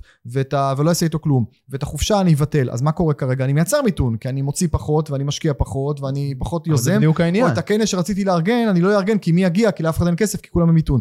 אז אני אומר דווקא הפוך. מה שמייצר שפע זה האופטימיות. זה להגיד, קודם כל, להסתכל על חצי כוס המלאה, לראות מה כן טוב פה. כן? אגב, אתה יודע מה תמיד זה... גם יש הזדמנויות, בכל משבר. נכון, משבר כלכלי מייצר הזדמנויות אה, היסטריות, שאין בשום דרך אחרת להשיג אותן. חד משמעית, ואני אומר יותר מזה, האם באמת יש משבר? אתה יודע, ההגדרה הכלכלית של מיתון זה שאחוז אחד מהתל"ג יורד. אחוז אחד מהתל"ג, זה הכל. ואז אומרים לך יש מיתון, עכשיו זה בכלל אם היה מיתון, כי לפעמים אומרים, יהיה, מיתון בקרוב, 2024, ועוד לא קרה כלום. כן? כן. אז, אז, אז אם בהנחה שגם יהיה מיתון, אז, אז אחוז אחד מהתל"ג ירד, עדיין 99% אחוז מה, מהתל"ג נשאר, עדיין המצב הכלכלי לא נפגע, עדיין רוב האנשים, אתה יודע, גם עכשיו, אנשים אומרים לי, הכל פה חרא, הכלכלה חרא, אני אומר להם, מה, מה, מה, מה רע לך בחיים? אומרים לי, לא, אני מצוין, אבל תראה מה קורה. מה זה תראה מה קורה? זה תראה מה קובעים בתקשורת. אז תפיסה של שפע, זה להבין שאם אתה שומר על אופטימיות ועל יצירתיות, ואתה חושב על איך כן ולא למה לא, אתה נמצא בשפע. וזה לא תלוי באף אחד, לא תלוי בפרויקטור של הקורונה, ובממשלה, איזה ממשלה שלא תהיה, ובבנקים, ובאיזה עמלות ייתנו לך, והריביות שייתנו לך, ו, ולא יודע, מה שאתה יכול לחשוב עליו כאקטואליה, לא רלוונטי. רלוונטי מה, מה אתה בסייט אומן שלך. מעולה, אני לגמרי מסכים. דיברנו על הזדמנויות, על לדעת להסתכל על הזדמנויות ולא משברים. איך מזהים הזדמנות עסקית אה, מבחינתך? אני מניח שיצא לך לאורך השנים כן. כל מיני, אה, ש... אולי שיתופי פעולה, שותפויות, כאלה דברים כאלה כן. ואחרים, נכון? אני מאוד מאמין, אני מאוד מאמין בהזדמנויות ובשיתופי פעולה. גם זה שיתוף פעולה, גם ההקלטה הזאת שיתוף פעולה. אני לא הייתי מאמין בך, במה שאתה עושה, בפודקאסט הזה, בווידו, אז לא הייתי עושה את זה. אה, אני מאמין שכשאתה עושה דברים טובים ונכונים, אז יש דברים שאתה יכול לתכנן אותם, ויש דברים שאתה, זה כמו שזורקים אבל למים, יש את האדוות, את המעגלים, כן. אז, אז דברים טובים יקרו. לשחרר ול... אני כן, יודע בדיוק. שם פוסט כזה מהפרק שלנו, ואתה שם לב שאפילו לא שאלתי אותך כשקבענו את זה כמה הקהילה שלך ומה הגובה וכמה ישמעו, אני מאמין שאם נעשה משהו טוב, אז אני לא יודע מה גודל הקהילה הזה, אני אומר בין כמה מאות לכמה אלפים בת- בתור התחלה יצפו בזה, ואם זה גם יהיה ויראלי אז הרבה יותר מזה, וזה יכול להגיע לעשרות אלפים ומעלה. היו לי כבר פרקים שהקלטתי עם אחרים שהגיעו למאות אלפי צפיות. אז אני אומר שאני דברים טובים יקרו, אני לא יודע, הדבר הזה יתפרסם רק בעוד כמה חודשים, נכון. עד שאנשים, יכול להיות שיש אנשים שעוד שנה ישמעו את זה, גם זה, זה היתרון של הלונג טייל, של נכון. הזנב הארוך יכול להיות באינטרנט. שגם עוד עשר שנים. בדיוק וישמעו את זה. אז זה דוגמה גם הזדמנות מבחינתי שאני אומר לה כן. עכשיו, איך מזהים הזדמנויות? קודם כל מחפשים. אתה יודע, רוב האנשים משתבללים. רוב האנשים, מלשון שבלול, לא, לא מחפשים הזדמנויות, נתקעים במה שהם מכירים, לא, לא מחפשים להתפתח, לא מחפשים לגדול. אני כל הזמן מחפש לגדול, להתפתח, להכיר אנשים.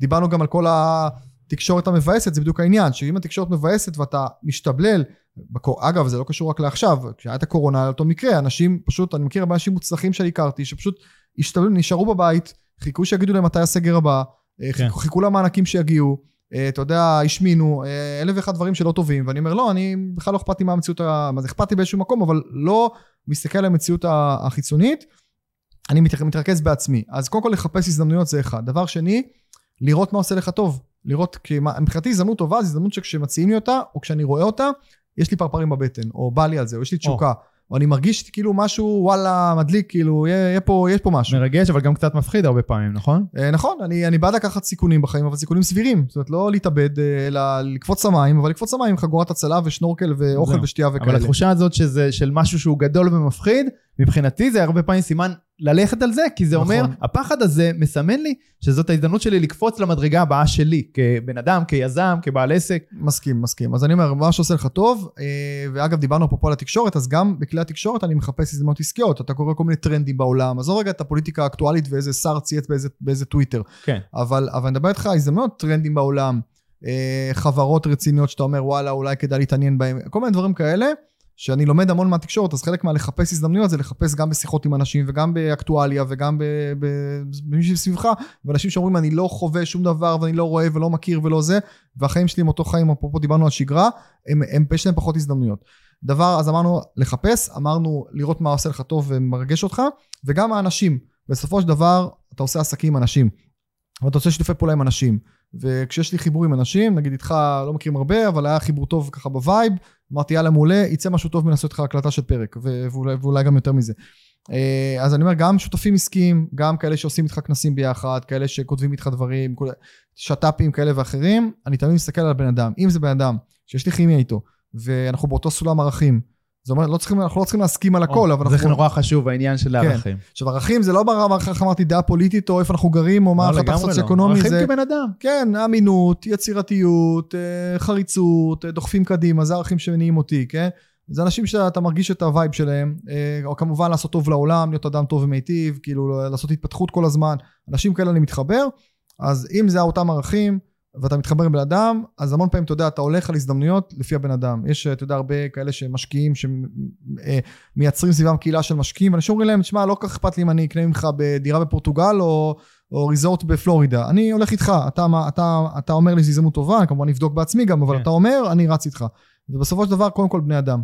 אז, יפה. אה, אז זה גם, גם דרך לייצר הזדמנויות, אם יש אנשים שאתם מאמינים בהם, וכמובן לא לסמוך כמו, כמו איזה גורו אחרי מישהו, אלא כן לבדוק בעצמכם את הנתונים, אבל קודם כל להתחיל בזה שאת ההזדמנויות אתה בודק מי הציע לך את ההזדמנות. יפה, לא, ואמרת משהו מאוד מאוד חשוב שאני מתחבר אליו, זה באמת החיבור דרך הערכים. אני מדבר על זה הרבה בהקשר גם של ניהול צוותים, או גיוס של אה, צוותים. כשאתה מגייס אליך אנשים, אתה רוצה שסולם הערכים שלהם, הדבר הכי חשוב, זה מה שלמדתי לאורך השנים מכל מיני גיוסים פחות מוצלחים שהיו לי, אתה רוצה בסוף לגייס אנשים שסולם הערכים שלהם מאוד מאוד דומה לשלך, נכון? נכון. ועם אופי אבל הרבה פעמים שהוא דווקא משלים לשלך. נכון מאוד, ומאוד חשוב, אתה יודע, הנושא של גיוון תעסוקתי, או נושא שדווקא שיחשבו אחרת ממך, כי גם פה רוב האנשים. יקראו בפייסבוק רק את מי שהם חושב כמוהם, ואז הם באמת לא מכירים במרכאות אף אחד שחושב לא כמוהם, אבל מצד שני, גם כשהם יגייסו, הם יגייסו אנשים שהם כמוהם, או כאלה שמעריצים אותם, או כאלה שרק אה, יגידו להם כן כאלה, להכל, כן. יסמנים, ואני אומר, גם מנהלים אגב, למנהלים הרבה יותר נוח, או מנהלות, בחברות הרבה יותר נוח לקחת יסמנים, כן, מישהו שלא, שלא שלא, יעלה- יפריעו להם. שלא יפריעו להם, שלא יאיים עליך, שלא יחשוב בטעות שהוא רוצה להחליף אותך יום אחד, או שהוא יכול להחליף אותך. ואני אומר, לא, בדיוק הפוך, מנהלים טובים או מנהלות טובות זה כאלה שמייצרים גיוון, שרוצים לשמוע עוד דעות, שרוצים שאנשים שייתנו להם קונטרה, אני, הצוות, יש לי צוות שרץ כבר הרבה מאוד שנים איתי, היום כולם פרילנסים, בעבר גם uh, שילמתי משכורות uh, כשכירים, אבל היום כולם פרילנסים, שזה גם סוג של מודל עבודה שפיתחתי עם השנים, ונותנים לי בראש, וחלקם מאוד שונים ממני באופי, חלקם שונים ממני בגיל גם, יותר צעירים ממני משמעותית, יותר מבוגרים ממני משמעותית, בסדר? ואני רץ איתם כבר הרבה שנים, ונותנים לי בראש, לפעמים היו יש לנו ישיבות צוות שהייתי אומר זה כל היום יורדים עליי מה שנקרא, שמישהו אחר יסתכל מהצד על הפעילות יגיד בואנה רק צריך כאילו רק להחמיא לך כל היום, אבל לא נותנים לי בראש, מה לא בסדר, אנשים שיאתגרו אותך, יאתגרו אותי בדיוק, אז אני אומר שהסולם ערכים, אתה יכול ללמד בן אדם כל דבר, אבל את הנושא של הערכים הבסיסיים, נגיד חריצות אתה לא יכול ללמד בן אדם, נכון. או יצירתיות, או אתה, אתה יכול, אתה יכול להשפיע על לטובה, אבל כאילו אם כבר קיבלת אותו מוצר מוגמר בשנות ה-20 או 30 שלו, 40 שלו, אז הוא כנראה לא ישתנה משמעותית. נכון, או נתינה, אז, או אמינות. או נתינה, או, או כן. אופטימיות, אופטימיות זה גם חשוב לי, שלא כל אנשים יגידו נכון? לכל היום כמה רע וכמה זה לא יצליח וכמה זה. אז אני רוצה את החשיבה החיובית, אופטימיות ויצירותית וכאלה, ואז אתה יכול ללמד אותם כל דבר. בכלל, גם, גם במכירות, אנשי מכירות טובים. הרי למה איש מכירות טוב יכול לעבור כאיש מכירות מחברה לחברה ולמכור לפני נגיד שנתיים מכוניות ולמכור היום סדנאות ומחר למכור סבונים? כי הוא לא באמת מוכר את הסבונים ואת ה... את ה... קודם כל כי מכירות בסוף אתה צריך את החוצפה החיובית ואת החריצות כן, ואת ההתמדה. המוצר לא משנה בסוף. זה... אבל אתה, זהו, אתה לא צריך למכור את המוצר, אתה צריך למכור את הצרכים של הלקוחות. אתה לא צריך להבין במכוניות. ואתה מוכר גם את עצמך באיזשהו אופן. נכון, נכון. אתה לא צריך להבין את המרכב המכני של המכונית או את הרכב הכימי של המוצר הקוסמטי. אתה צריך להבין למה אנשים קונים אותו, אתה צריך לאהוב אנשים. אתה צריך לבוא בלי הנחות מוקדמות, אתה צריך נכון. למכור את עצמך, וכל השאר כבר אה, יקרה טוב. נכון, זה קצת כמו שאמרת קודם על הגורואים של השקעות, שאנשים אומרים, רק תגיד לי במה להשקיע ואני אשקיע, אז כן. ככה זה איש מכירות טוב באמת, הוא מוכר נכון. קודם כל את עצמו, עושה רפור כמו שצריך, יוצר יחסים טובים, ואז אנשים... אה, מבין את הצרכים באמת, ה... ואז... בדיוק, ומתוך האמון והאמונה, וגם, וגם איש מכיר טוב, אומר בכלל כל יזם טוב הוא גם רץ עם חכים ארוכים, ואז גם אתה יכול לסגור עסקה בטווח קצר, אתה לא עושה את זה, אתה, אתה, אם זה מוצר שלא מתאים ללקוח עכשיו, אתה יכול לסגור, כי הלקוח רוצה, אתה אומר זה לא בשבילך, אני, כשיהיה משהו אחר אני אעדכן אותך, ודווקא אז אתה זוכה הכי הרבה כן, אמון מהאנשים. כן. אז זה גם משהו, אני בונה פה מערכת יחסים ארוכת טווח עם כולם, ואני אומר אמינות מעל הכל, ואותנטיות מעל הכל, ולא לנסות להיות מישהו שהוא לא, אתה יודע, קורה תמיד, אה, אפרופו ערכים, ש... אנשים גם ישמעו אותנו, אז חלק יגידו, אני רוצה להיות יובל, אני רוצה להיות יניב, בסדר? ותמיד זה קורה בכנסים בארצות. אומר, לא, לא, אל תהיו לא יובל, לא יניב, תהיו אתם, תהיו הגרסה הכי טובה של עצמכם. יפה. קחו משהו קטן. קחו משהו, השראה, העצמה לדרך, ותחברו את זה לעולם שלכם, כי זה לא עובד, לא עובד באמת, ואני חושב שבעידן של היום, אתם מדברים כל הזמן על העידן החדש, מה זה העידן החדש, איך אפשר למכור אחרת בעידן החדש, מה... זה קודם כל מתחיל באותנטיות, אנשים מזייפים, כאילו אנשים שמזויפים או מזייפים, זה לא עובד לאורך זמן. הקהל היום מאוד רגיש לפייק, גם קהל בהרצאות, גם קהל של לקוחות, נכון. בכל תחום, מאוד רגיש לפייק. דווקא בעידן הדיגיטלי, אתה יודע שיש המון פייק והמון זה, אנשים רוצים את האמיתי, רוצים את האותנטי, אה, ולאורך זמן יישארו איתך בגלל הערכים האלה. יפה. תן לי עוד כמה טיפים לניהול של צוותים, שותפים, ספקים וכולי. אה, לחבק את השונה, אה, זה קשור גם לדעות הפוליטיות, זה קשור לדעות אחרות, זה קשור לגילאים, להשכלה, שוב רוב האנשים יעדיפו להיות אנשים כמוהם, אתה יודע, אני עובד הרבה עם הייטק, עולם הייטק, סטארט-אפים, הכל, לפעמים אתה, אתה, אתה מופתע עד כמה כולם אותו דבר, כולם אותה יחידה, כולם מדברים אותה שפה, כולם מכירים אותם דברים, כולם מקשיבים לאותו פודקאסט. אני כבר לא מדבר איתך ברמה הלאומית, זה שאין מספיק אה, ערבים, אתיופים, חרדים, אה, נשים בהייטק, זה, זה גורם ל, ל, לפגיעה מאוד גדולה בכלכלה וביצירתיות, זה ברמה הלאומית, אבל ברמה האישית, אתה אומר, מה, מה כיף בלהיות רק עם אנשים כמוך כל היום, ולא באנשים שייתנו לך קונטרה ויתווכחו איתך ויראו לך שיש עוד דברים, ויאתגרו אותך וכולי. אז כן לחפש את הגיוון הזה, כן לחפש אנשים שכמו שאמרתי לא מעריצים ולא yes-man ים אלא ייתנו לך את הקונטרה. אה, אני חושב שכן לחפש אנשים מאוד טובים בתחום שלהם. אבל כשהם כבר עובדים אצלך, עכשיו איך אתה מניע אותם, איך אתה גורם להם אה, לתוצאות, להביא תוצאות יותר טובות? קודם כל אני חושב שזה מתחיל בהתפתחות מתמדת והתחדשות מתמדת, אה, גם, גם להיות בעצמך כל הזמן בלמידה והתפתחות. אני אישית משקיע, ואני יודע הרבה מאוד דברים כמו שאתה הבנת, אבל אני משקיע עשרות אלפי שקלים בשנה לפחות כל שנה בהתפתחות האישית שלי, oh. אוקיי? וזה לא כולל את זה שכשאני בכנסים של אחרים ואני, אה, ואני מרצה ואני בדרך כלל משתדל לשמוע גם את המרצה לפניי ואחריי, זאת אומרת, אני כבר מגיע לכל האירוע ורק מזה אתה לומד. אני משקיע בשלם בעצמי מכספי עשרות אלפי שקלים, בגלל זה גם אני יכול ומוכן לבקש מלקוחות שלי הרבה כסף, כי אני אומר, אני בעצמי משקיע הרבה כסף בהתפתחות שלי. זה גם סוג של דוגמה אישית. נכון, דוגמה אישית, אני משקיע הרבה מאוד גם, לפחות עשרות אלפי שקלים בשנה בהתפתחות האישית המקצועית של הצוותים שלי, שזה גם משהו שאני משדר להם שאני רוצה לפתח אותם, ואז אתה אומר, אם אני משקיע, משקיע בעצמך ומשקיע מאחרים, אז קודם כל אני, דוגמה אישית לצוות, אני משקיע בעצמי, בואו תתפתחו יחד איתי. דבר שני, אתה גם לא קופא על השמרים, אתה לא משווק את אותה סדנה מלפני 20 שנה, כשהשוק כבר השתנה, ואנשים אומרים לך, תשמע, זה לא עובד, אתה אומר, לא, זה יעבוד, זה יעבוד, זה אותו דבר. אלא אתה כל הזמן בעצמך משתנה כל הזמן. אני חושב שאנשים שאוהבים ללמוד ורוצים ללמוד, אה, תגרום להם ללמוד, תאתגר אותם, תשקיע בהם, הם יעריכו את ההשקעה והם יישארו איתך, וגם ירגישו חלק ממשהו יותר גדול מהם, אפרופו. יפה, מעולה. בוא נדבר על הנושא של הפודקאסט הזה. הפודקאסט הזה נקרא על החיים ועל העסק, הוא עוסק בשילוב של עסק מצליח עם חיים אישיים שלווים, נוחים, נעימים, טובים. נכון. איך אתה רואה את החיבור הזה בין שני העולמות האלה? איפה זה פוגש אותך? מעולה. קודם כל תמיד יש אתגרים, תמיד יש אתגרים, אתה יודע, אנחנו כל הזמן מחפשים לה, להגיע לחיים המושלמים, לנקודה המושלמת, בזמן שבה הכל יסתדר לך והכל. אין דבר כזה נקודה מושלמת, אנחנו חיים, אנחנו בני אדם, אנחנו אנושיים, אנחנו עושים טעויות, אה, יש אתגרים כל הזמן. אתה יודע, אני התחתנתי פעם שנייה, היו אתגרים בפרק א', היו אתגרים, יש אתגרים בפרק ב'. שקשורים גם לעסק? Uh, תראה, אני אומר שהאישי והעסקי קשורים אחד לשני, בטח, זה נכון גם אם אתה מנכ"ל או מנכ"לית של חברת על ענק עם אלפי עובדים, וגם אם אתה one man show, one, one נכון. woman show.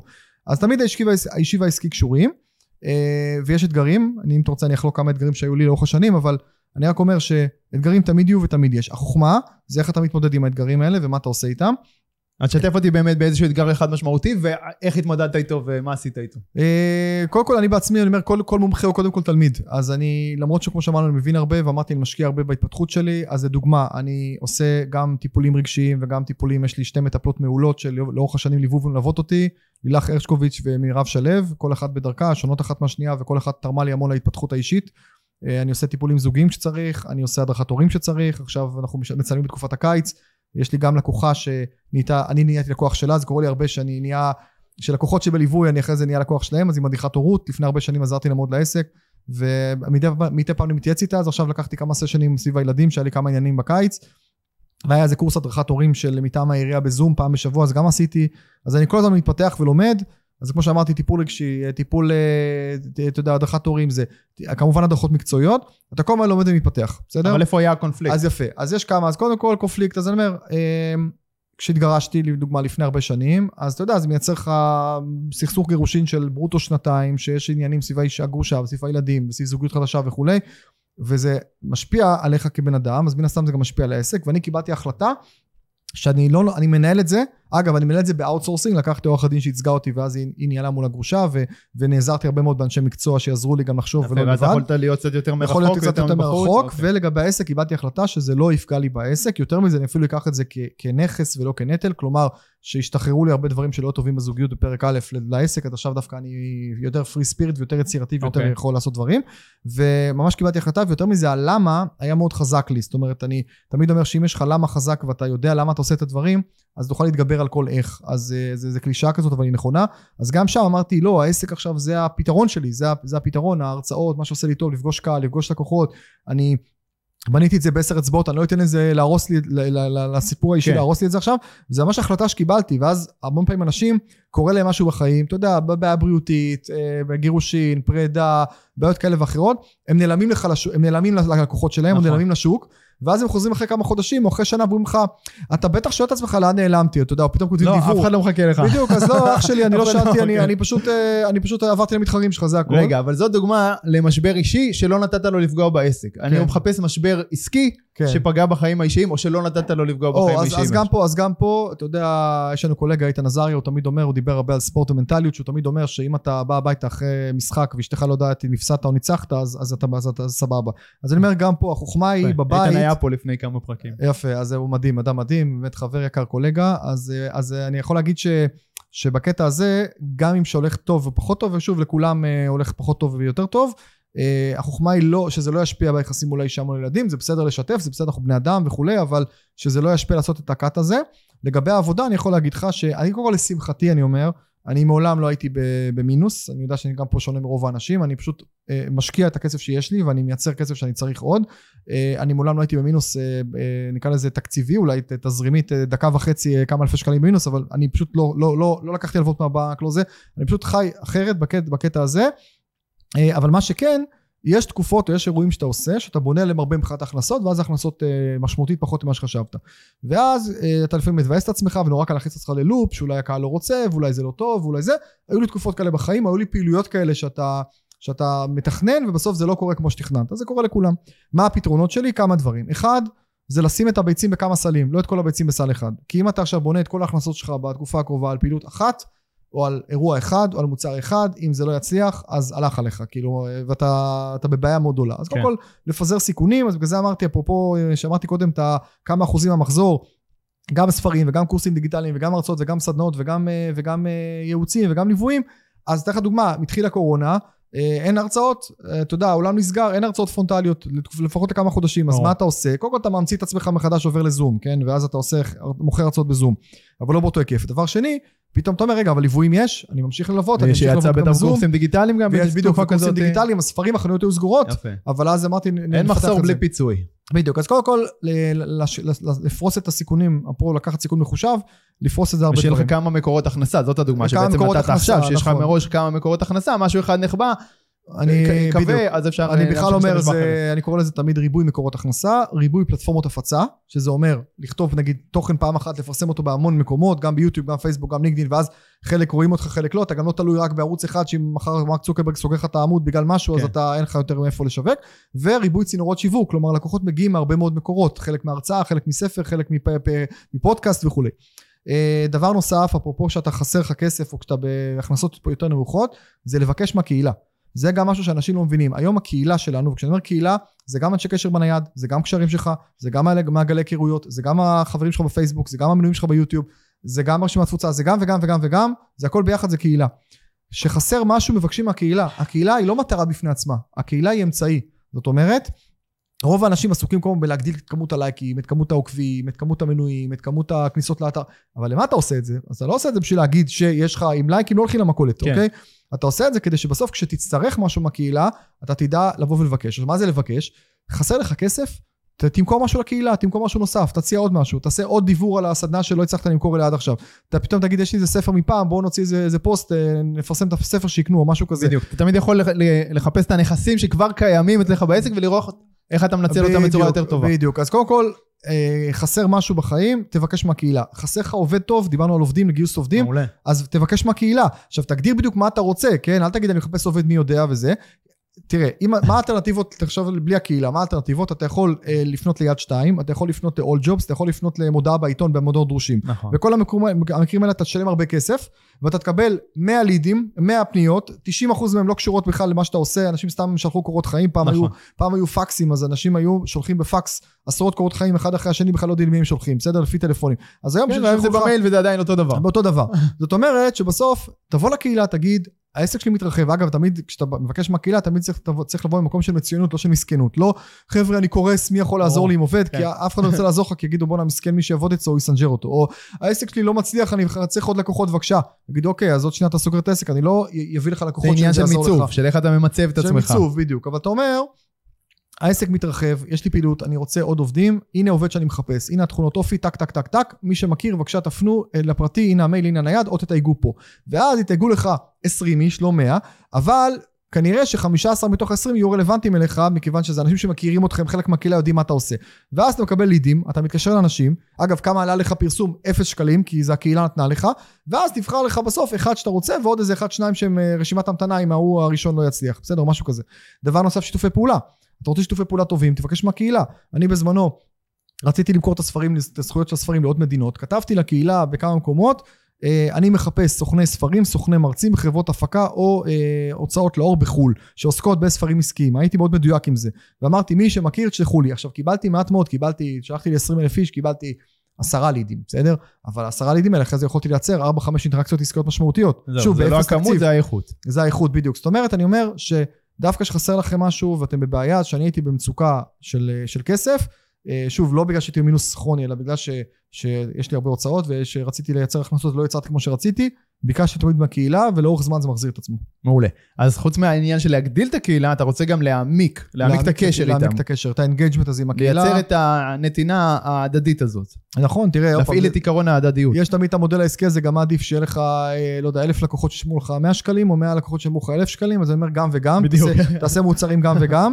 אה, אבל לצורך העניין, הרבה מאוד עסקים בנויים על קהילה יחסית קטנה, שהיא מאוד נאמנה, נכון. והיא קונה מהם וחוזרים שוב ושוב. אתה יודע, בזמנו היה את הסרט אה, להציל את שולי, של, אה, של מה קשור, שהסרט עם הכי הרבה, שהרבה הכי הרבה כרטיסים נקנו אה, בקולנוע הישראלי. אוקיי. משהו כמו אה, מיליון ומשהו כרטיסים נקנו, שזה עבר את הסרטי בורקס וכאלה, משהו מטורף לגמרי. אה, ועוד בקיץ שאחרי הקורונה וכולי.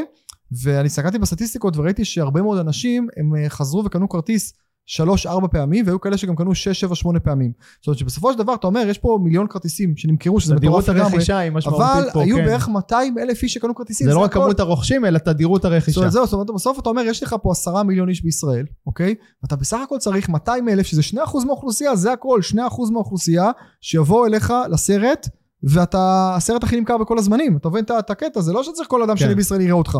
מדהים. מטורף, זה מטורף, כן? מדהים. אז לכן אני אומר שהלקוחות החוזרים האלה, שמספרים עליך שוב ושוב, בחוק פרטו זה 20-80, זה 20% מהלקוחות שמייצרים לך 80% מההכנסות, אלה הלקוחות שאנחנו רוצים להשקיע בהם, והם יהיו בדרך כלל הכי נאמנים בקהילה. מעולה.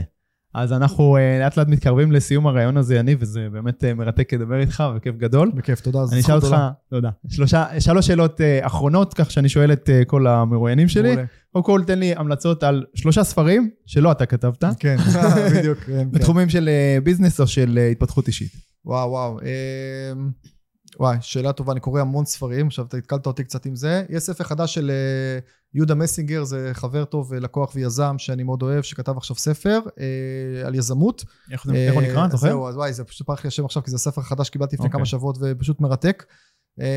כי אני רוצה, מנסה דווקא לא ללכת לכל הקלישאות של כן, אבא כן, עשיר לא, לא, תפתיע אותי, וכל דברים שאני הזה, לא כן. מכיר, כן.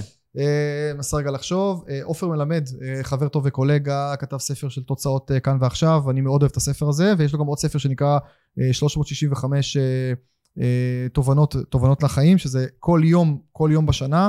יש לו תובנה אחת ואתה פותח כל יום לפי התאריך של אותו יום. אני אגב קורא, היה תקופה שקראתי במשך חודשים, כל יום, את התחלתי את הבוקר, אפרופו לייצר שפע עם התובנה של עופר.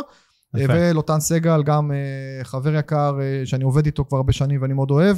איש מכירות מעולה, מנהל מכירות מעולה, כן, כתב ספר אה. אה, למכור, למכור כאילו יש מחר. ספר מעולה על מכירות. אה, אז זה ככה שלושה קולגות, יהודה מסינגר. אה, שלושה כן. ספרים ישראלים הבאת לנו, יפה, גאווה כן, ישראלית. כן, גאווה ישראלית, יש הרבה מאוד ספרים מקצועיים. כמובן, ערן שטרן, שאני מת, על, מת עליו ומת על הספרים שלו, גם להתעורר וגם להגשים. אה, אני מאוד אוהב את הספרים האלה, בכלל יש לי רוב, אני, אני ליוויתי גם, אני עד היום מלווה סופרים ישראלים, צריך להגיד, אני גם עושה סדנות כתיבה שיווקית. אני, יש לי דבר של מיזם שנקרא נבחרת הסופרים, שאני אה, נוסע לירידי ספרים בעולם, בלונדון, בייג'ין ופרנקפורט, ואני אה, מוכר את הזכויות שלהם של הספרים, זה ירידי הספרים הכי גדולים בעולם, אז אני לוקח היום קבוצות של סופרים ישראלים, ביחד עם איבוק פרו, זה השותפים שלי, סוכנות ספרותית הכי גדולה בישראל, בני וטלי כרמי, ואנחנו לוקחים סופרים ישראלים שכתבו ספרים בעברית, תרגמו אותם לאנגלית, ואנחנו נוסעים איתם אה, ועוזרים. להם לסגור, אוקיי. למכור את הזכויות לחו"ל. אז- אז אני מאמין. מאוד בגאווה ישראלית ובספרים, יש יפה, אז המון אני ספרים עכשיו עובד. על הספר הראשון שלי, אולי אז אנחנו אתה נדבר על זה איתי כשהוא- יהיה קרוב? לצאת, דבר איתו, כן. סבבה. שאלה הבאה, אה, מה יגרום לך עוד עשר שנים מהיום, כן, כן. בגיל 56, כן. להסתכל אחורה על העשור הזה, ולהגיד, וואו, ניסיתי את כל זה, אוקיי, אז קודם כל... איזה כיף, כאילו, איזה קודם כל הצלחה, אני איזה... בזוגיות, אה, זוגיות אה, כבר חמש שנים, אה, פרק ב' שלי, אה, נטלי המהממת, ואני מאוד מאוד אוהב אותה ועושה, אתה יודע, יש אתגרים בכל זוגיות, ואנחנו עובדים קשה, נשמע טוב, אה, נשמע לא טוב, עובדים קשה על זוגיות, אבל יש את הדברים הטובים ודברים פחות טובים, נשמע טוב. תמיד צריך לעבוד, זוגיות זה אה, משהו שדורש נכון, עבודה, כמו נכון. עסק, כמו כל דבר אחר, גם כשהכול טוב, צריך להשקיע.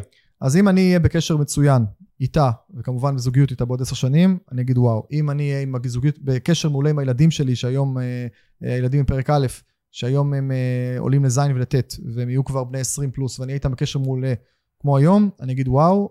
אתה יודע, גם על זה צריך לעבוד כל הזמן על לגמרי, היחסים ועל זה איתם. אם אני אהיה כן. בקשר מעולה עם כל המשפחה שלי, ההורים, שתי האחיות המקסימות שלי, המשפחה הרחוקה והקרובה, ויש לי ארבע משפחות שעוטפות אותי, אני אומר, כי זה המשפחה של הגרושה שלי, המשפחה של אשתי, המשפחה של, שלי שמצד אבא, והמשפחה שלי מצד אמא. זה ארבע משפחות שעוטפות אותי, אם אני אהיה בקשר מעולה עם כולם, אני אגיד וואו.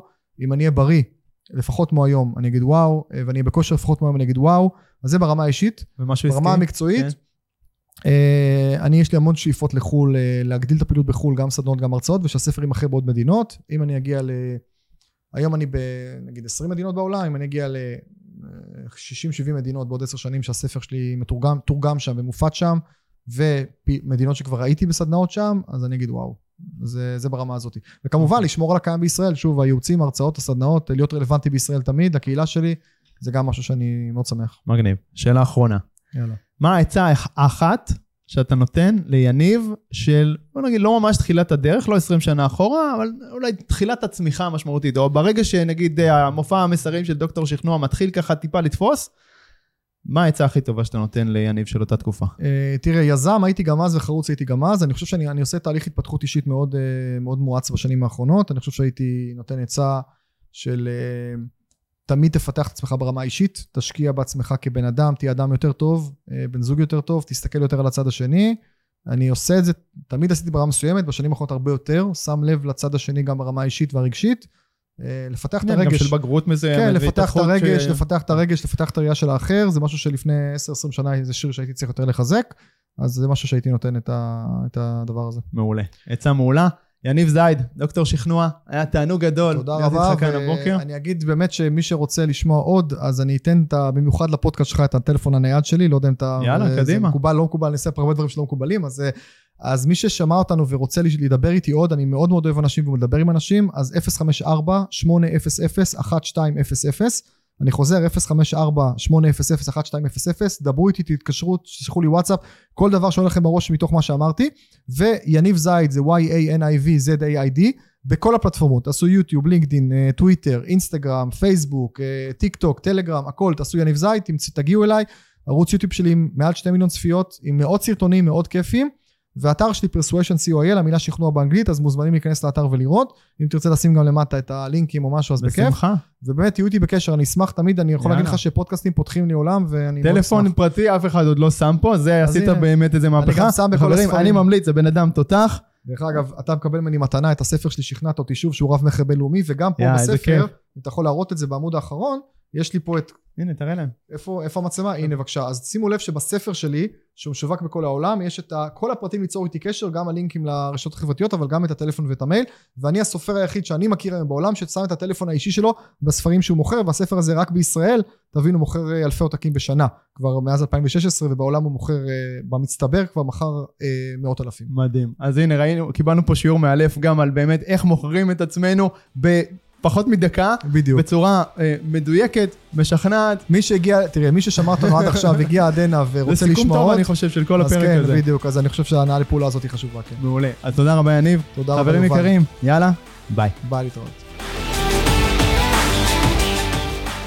אוקיי חברים, מקווה שנהניתם מהפרק וקיבלתם ערך. אם קיבלתם ערך, לא לשכוח לדרג את הפודקאסט הזה בחמישה כוכבים בפלטפורמה שבה אתם מאזינים כרגע. לעוד טיפים אישיים ממני והצצות לחיים האישיים שלי, תעקבו באינסטגרם יובל ביאליק, ונתראה בפרק הבא.